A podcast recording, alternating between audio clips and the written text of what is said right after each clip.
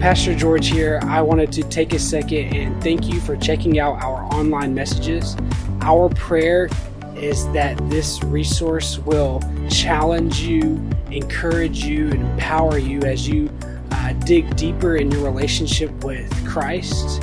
But in no way will it replace God's plan for your active involvement in a local church. I do want to take a second and ask you to uh, prayerfully consider as you participate and listen to this resource, partnering with Revive as we uh, pursue our mission of seeing people live their fullest life in Christ. You can do this by going online to revivechurchga.com backslash give and making a one-time donation or setting up a recurring gift. Um, it's through the generosity of others that we're able to provide um, a resource like this one. With that being said, uh, I do want to thank you again, and here is today's message.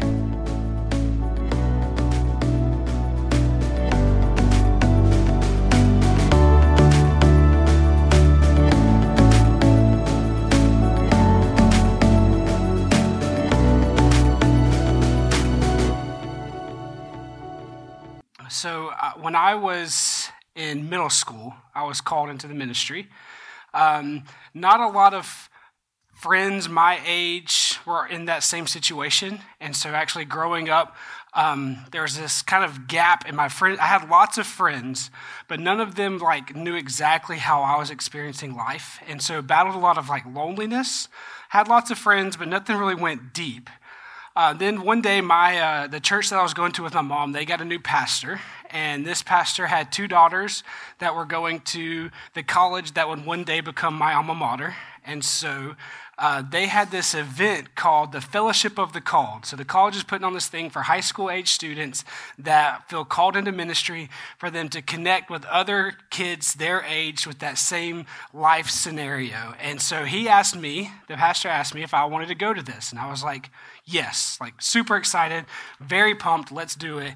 And so we, he and his son and myself, we all load up the car and we drive to South Carolina. We go to Southern Wesleyan. It was a really neat experience. I actually got to stay in the dorms and spend the night in one of the dorm rooms with other students who were in the ministry program and, and learn all about it and what was going on with that.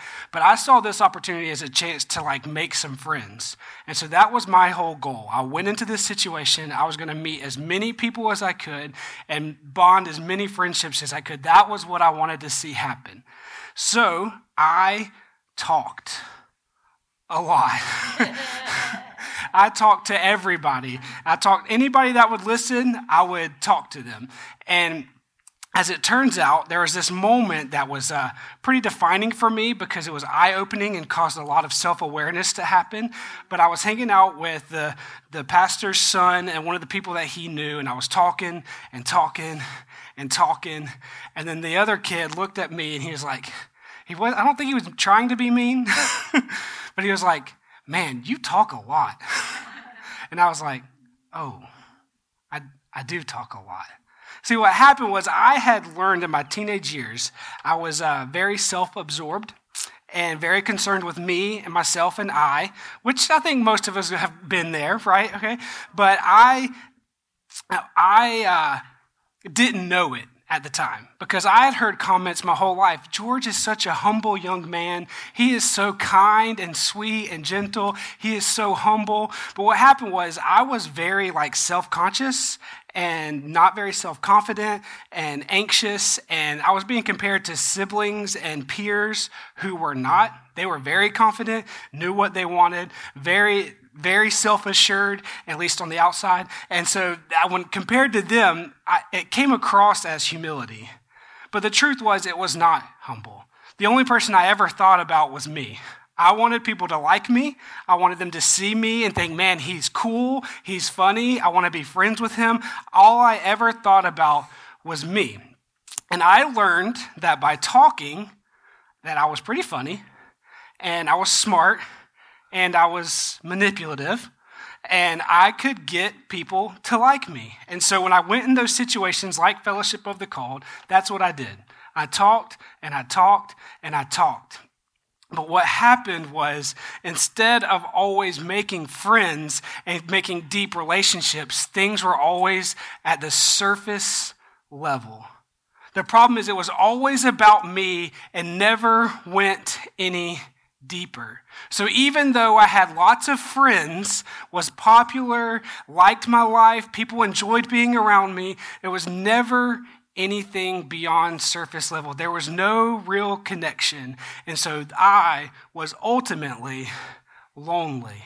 You talk a lot was an eye opening experience for me because I realized that all I really cared about was me.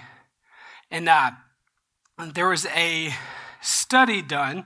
It started in 1938. All right, it's now the longest running study ever conducted on uh, adult development. Still going on. 85 years they have been doing this study. It's the longest study ever been done. And then what they have found is that the number one thing for happiness in life, what do you think it is? Number one thing for happiness in life? Relationships.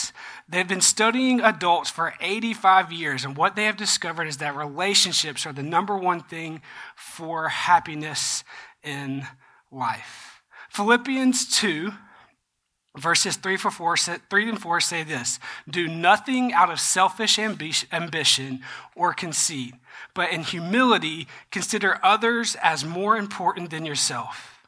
Everyone should look not to his own interests, but rather to the interest of others.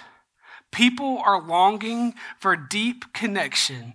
And the Bible over and over and over again confirms that this study that was done has been going on, confirms what it says that we are to live in unity and relationship with one another. We've been talking about this Fresh Air series about how the gospel renews and revives us. And one of the ways that it does that is by teaching us that we are no longer about ourselves, but we are concerned about others. And when we put others' interest above ours, we enter into deep relationships. We have to be willing to surrender our life and follow Christ. And when we follow Him, that's not the end goal. That is the beginning of the story. And at that point, we enter into the kingdom of God. You, you become a part of the body of Christ. Following Jesus isn't a private faith. We are called to be a part of the priesthood of believers. We are called to be in community, in relationship with Jesus and His followers. We are called to be the church. The reason this Harvard study has gleaned these results is because it was designed that way. That's the way that our Creator designed us to be in a God centered community. But the truth is, we, this was a secular study and it looked at people from all walks of life. But the church isn't all that different. When we look around, we see that even inside of what's supposed to be a holy community full of abundant life, we still see people, we still know that we long for deep relationships.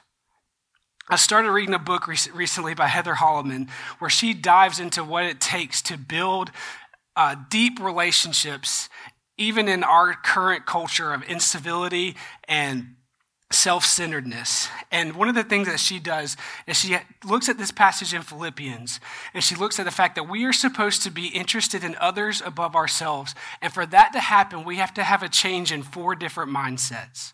And what I want to do for the rest of this message is look at those four mindsets and see how they can transform the way we live our life so that we can become Philippians 2 Christians, more concerned about others, putting others' interest above ourselves. And when we do that, it allows us to enter into deeper relationships. The, the, the four mindsets are this. We have to be curious, we have to believe the best, we have to express concern, and we have to share our life to be curious, that comes straight from this passage that we've been talking about in Philippians 2. It says that everyone should not look to their own interest, but to the interest of others. And in Philippians, this, this, book of Philippians, Paul is writing to the church in Philippi. It's around 62 AD, and he's writing to them, and he's writing to answer three questions that the church in Philippi is facing. How do we live as good citizens of God's kingdom? What does spiritual progress look like? And what is Christian maturity. And in the second chapter of this letter, this is what he writes it's putting others before ourselves. The way to put someone's interest above ourselves is to be is to know their interest. How can you know what they want? How can you know what they enjoy in life? How can you know what they need if we refuse to be concerned with them over ourselves? In 1936, this is an old book, Dale Carnegie wrote a book that was a bestseller and sold over 2 million copies. It was called How to Win Friends and Influence People. It was a part of my required reading in college. But in that book, he says this You can make more friends in two months than you can, can in two years, trying to put other people's interest above you. You can make more friends in two months than you can in two years. Know. That's, this is what it says. Okay. He's basically saying that if you are concerned with their interest, you're going to make, you're going to make friends faster than trying to get them to be interested in you. I missed the last half of that quote in my notes. Okay. But he's saying that by putting others before ourselves, we dive deeper into relationship rather than going to others and talking a lot and asking and trying to convince them to be interested in us. Todd Kashdan says this He calls curiosity the secret sauce of relationships. It's all great advice. Being curious is about putting others before us. The number one step in living out a Philippians 2 life is being more concerned with them than, they, than what we want them to be concerned about us. I, have talked about AJ before. He's one of my best friends from college. He's, he was, uh, he's completely different than me. Different in demeanor, He's different. He's from the other side of the country, from Northern California. Okay, I'm from Georgia. Okay, there's a big difference there. He had a, a extremely different views on some pretty significant issues with God and, and how all that falls. We were very different from one another. We could not be more opposite, but we became best friends through conversation when we looked at each other and we said, you know, what is trying to find out about each other, trying to learn about each other. We're in this group of friends, and uh, we have some uh, similar friends that we're in a, a, friend group, but we don't know each other that well. And then we find out that we both really dislike our roommate, right? I've told this story during our relationship series. We found out we both have really weird roommates. We had nothing in common, but because we were curious about each other, we realized that we actually did have one thing in common a bad roommate. And that was the beginning of a great friendship. He now lives a state away, and, and there's just been this incredible bond that we still, you know, when you move on, you graduate high school or college, you lose a lot of those friendships. The ones that are real make it. And that's one of those real relationships. And it started by being curious about each other's lives. But here's the problem we often filter our curiosity. We look at people and we think about our life through secondary preferences. We think about, we look at people and we say, we couldn't really be friends with them because they're not like me. When we begin to be curious, but then we find out that they have a really differing opinion, maybe politically, or they come from a different lifestyle, a socioeconomic background, we think, man, that relationship's not going to work. So we move on or we stop the conversation. But the gospel does not leave room for filtered curiosity. This passage in Philippians, it calls for unity despite our differences. Our life in Christ means that we have more in common with other people than the things of this world. When we filter our curiosity through anything other than Jesus, we are in sin. We are called to be a community despite our socioeconomic differences, despite our age differences, despite our differences in political party affiliation, despite where we land on this debate or that debate. We are called to be in unity. And the only way that works is if we are asking questions and being curious about one another. Unity takes work, and if we stop pursuing curiosity because we don't mesh well, then we have fallen short of gospel community. But that's not the end. Just being curious about someone doesn't take relationships deeper. Because what happens is when we're curious about someone, uh, inevitably, we will find something we disagree on. And so the next thing we have to realize is we have to have a shift in mindset and believing the best about someone. Without believing the best in one another, our attempts at curiosity won't make much difference. we will inevitably run into things we disagree with. 1 Peter 5 5 says, All of you clothe yourselves with humility towards one another. Romans 12:10 says, Outdo one another in showing honor. In her book, Heather says this believing the best in simple terms means you position yourself to respect, admire, like, and enjoy the person whom you are in conversation with. This term honor it's like being the, sitting next to uh, maybe a celebrity or a president or somebody famous somebody that you honor. I, I witnessed this happen recently. There's a, a famous basketball player hall of fame basketball player who lives in conyers. Every now and then he comes into the bank right? And um, i don't want to name drop me played for the hawks you know, okay well, dominique wilkins. But so he comes in right he comes into the bank all the time, so but you can't fanboy because you're working there. You just have to like do his transaction. But he comes in, and every time he walks in, he's waiting in line, and inevitably somebody recognizes him, right? And so they're standing in line next to him, and they're like, "Are you, are you Dominique Wilkins?" And he always is like super kind, shakes their hand, you know, talk to them and stuff like that.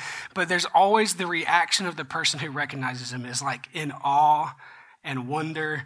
And, you know, they're like super nice to him. Maybe they even let him get in front of him in line. Okay, that's never happened. But there's this sense of like they, there's this real honor because this famous person that they recognize has, is standing in line next to them. And so, what, what the, the scripture is saying, if we're going to outdo one another in honor, if we're going to clothe ourselves in humility, that means when we approach conversations and we approach living as a Philippians 2 believer, we approach putting others' interest above ourselves, that we see everyone we come in contact with with that same honor. And if we approach them with that honor, it means we're believing the best about what's going on in their life. We may disagree with what they have to say, we may disagree with their viewpoint, but when we give them honor, we are willing to believe the best about them and we are willing to ask questions to find out the story behind what they believe. Every person has a story. We live in a culture where when someone disagrees with us, we put up a wall or we cancel them or we say you know what? They can't be around us because it hurts my feelings. We live in a very a time of, of absolutely no conversation. But every decision that there's every belief that they have is become comes from a story comes from something that they've experienced in their life. And when we don't believe the best about them we refuse to find out that story and we refuse to be challenged what being a part of a gospel community is being challenged in where we are. You can't be discipled in an area where you have already been discipled. You can only grow in places that you haven't grown yet. We have to be willing to be in conversation and hear the other side. The best way I can illustrate this was actually when I was working on this message. I was sitting down at the dinner table and I was uh, writing out different thoughts and things like that, and I'm working on it. I'm get, trying to get to a stopping point. It's time to eat dinner, and in our house, most of the time, I'm the one. Don't look at me like that. I'm the one that cooks dinner, right? And so it's time to eat dinner, but I haven't started it yet because I'm trying to get to a stopping point on the message and I'm trying to write some stuff out. And it's definitely, I mean, I'm hungry, the kids are hungry, Lauren's hungry, and I'm trying to finish this up. And then Lauren walks into the kitchen and she's like, Hey, I'm hungry. And I'm like, I know she's not about to tell me that she needs me to fix dinner because I'm like, I'm almost, and I like snap. I get mad. I'm like, listen, I'm trying to work on this. I, I can't fix dinner right now. Like, I, I, and I, before I can even finish my sentence, all right, before I can even finish my thought, my frustration because I wasn't believing the best about what she had to say, I knew what she was thinking. She's like, is it okay if I fix dinner while you're working at the table? She was coming into the kitchen to serve me, but I did not receive that because I'd already believed the worst about what she was going to say. So many of us miss out on the blessing of deep relationships because we refuse to believe the best about those who have differing opinions than us. My last point in this section is this is also a way to extend God's grace. When we believe the best about someone, we are extending the grace of God to them. The grace of God is unmerited favor, right? He loves us despite what we do. Over and over again, you know we have fallen short. Our actions have caused us to break the heart of our Heavenly Father, yet His love does not change for us. And when we look at people, even though we may disagree with them, but we look at them and believe the best about them, we're taking that same grace grace that God has shown us, and we are showing it to them. But what happens is when we are curious and we believe the best, we still haven't had that opportunity to go in and get deep in the relationships. That begins to happen when the, in the third mindset, when we express concern. Romans 12, 15 says, Rejoice with those who rejoice and weep with those who weep. Galatians 6, 2 says, To carry each other's burdens. If you've learned to be curious and believe the best about someone, you may notice that the relationship is still lacking something. It's lacking a warmth and meaning that only comes in investment. Expressing concern is actually caring about what you learned about the other person. It's being invested in the outcome of what they began to share with you. You're listening in order to encourage, support, and inspire them. This is, this is the follow up for the conversations that you have. It's the follow up of the investment that you've made. It's remembering what's going on in your neighbor's life and texting them to see how things went with the project. It's hearing about the, the overwhelming things that's going on in them and it's offering to set a date so that you can help them with those things. It's listening to an obstacle that they are facing and being willing to be inconvenienced to help them. This is weeping when they've lost a job as if it was your future that depended on it and it's rejoicing with their successful work pitch as if it was your as if it was your job. I had the opportunity to do this recently with AJ. I've talked about him, right? And he, uh, when we found out they just had a, a daughter in February, but when we first found out they were pregnant, I had this moment happen naturally for me. Because that relationship when you're in college and in grade school those, those relationships are kind of forced to happen because of the situation right? It's easy to make relationships at that point in life. But this one has, has lasted the test of time. And when he told me that they were pregnant it was like an audible scream, right? It was just absolute joy. I rejoiced with them as if it was us that were pregnant again, okay? Because there's this moment when you are truly concerned with someone else's life and they go through whether it's a tragedy or a triumph, we celebrate and rejoice with them and we weep with them. If we're going to build relationships, it's not just about being curious and believing the best, but it's being concerned and invested in their life. It's being willing to be inconvenienced so that you can partner with them in their struggles and in their victories. The, uh, then the last point is this to share your life. The, the truth is, it takes all four of these mindsets. If you stop with the first three, you get an interview, right? It's all about the other person but we have to be willing to share our life. We have to be willing to be vulnerable in return. All of this is nothing if we aren't willing to show favor, if we aren't willing to share our own life. Proverbs 27 17, you all know it, you've heard it a hundred times. Iron sharpens iron as one man sharpens another. Or in James 5:16 where James commands the followers of Christ to confess their sins to one another that they may be healed. With, with, without this shift in our mindset, the first three just become an interview. There's no relationship is built if we aren't willing to be vulnerable, if we aren't willing to open up about our struggles and be honest about the things we are going through and allow them to participate in our life. We won't actually be putting their interest above ours. We turn them into a project. We are committed to love our neighbor, not turn them into a project. And the fastest way to let someone know that you are just there to catch them for Christ or to add them to your attendance at church is to never allow them to be curious about you. You are not their therapist. I, this, this, this will hit me close to home because I love to help people. I love to serve people. I love to pastor people. And the temptation is that is to try to fix all their problems, right? But it's, I'm not someone's therapist. I'm there to participate in life with them. That means I have to be willing to share my struggles and to share what I have been going through. The people that we meet in life are unique people. They have their own background, their own story, their own things that have shaped them and you do too. We have to be willing to share our life because our life is a gift just like there is, theirs is. When we let people in, we build those lifelong bonds that are formed, that we all long for, that lead to the fulfillment in life. What are we waiting for? Why aren't we willing to share with others and ask them for help? Do we think that they aren't wise enough or strong enough? Do we think they're not kind enough? Do we, are we waiting for them to somehow earn our friendship? I don't think that's the case. So we have to be willing and genuine about sharing our life with them. One of the ways that we can practice this is the same question that we all hear over and over and over again every day. And it's no longer a question, it's just like saying, hey, right? How are you doing? Right? How are you doing? Good.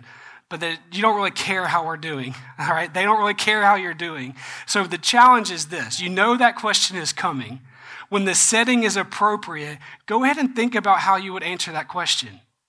Go ahead and think about how you can be honest with people who really. Now, I'm not saying when you're at line at the bank and I ask you how you're doing that you vent your life to me, okay? That's not the appropriate time. But if you're at church after the service and somebody says, hey, you know, we talked about this at Life Group, I want to know how that's going. How are you doing? Be vulnerable. Be willing to answer that question. And that when you give a genuine answer, it lets people know that you are genuinely interested in sharing life with them. And these, this is all really great advice, but you cannot do it on your own. This is a mindset that has to change in us. It does require practice. It's something that since I started reading this book, I've been trying to genuinely think about and practice. But it can't just be us on our own willing ourselves to be better about putting others' interest above ours. Because if you keep reading in that passage in Corinthians in Philippians, verses 5 through 8 says this adopt the same attitude as that of Christ Jesus who existing in the form of God did not consider equality with God as something to be exploited. Instead, he emptied himself by assuming the form of a servant, taking on the likeness of humanity. And when he had come as man, he humbled himself by becoming obedient to the point of death, even death on the cross. The only way we can be transformed is by entering our life into the life of Jesus Christ, by adopting the same attitude as Him. He led by example, He shares His life with us. He laid it all down on the line. He offers us forgiveness. It's through the power of the Holy Spirit and the transformation of the cross that we are able to live out these mindsets. He leads by example, and we must, it starts and ends with Jesus. This is not a self help talk on helping you make better friends It has to be centered on Christ crucified. We must ask the Holy Spirit to search our hearts. And when we look at our hearts and He highlights areas where we've been prideful and unwilling to put others above ourselves, we have to be willing to repent of that sin and ask God to transform us from the inside out because it's how the gospel renews and revives. It's not how we do it ourselves, it's because Jesus laid it all on the line and He died on the cross and He defeated death so that those prideful temptations, that prideful part of our heart can be renewed and transformed. It is only in and through Jesus that we can build the church through unity despite our differences. He's who allows us to be curious, to express concern, to share our life, and to believe the best about others. Let's pray. Heavenly Father, I pray that that would happen. I pray that we would look at the cross, we would look at the price that you paid, we would look at the freedom and redemption that we have in you, and that we would be transformed from the inside out, that you would make us holy, and through that transformation, that we live out this life of putting others' interests above our own. It's in Jesus' name we pray.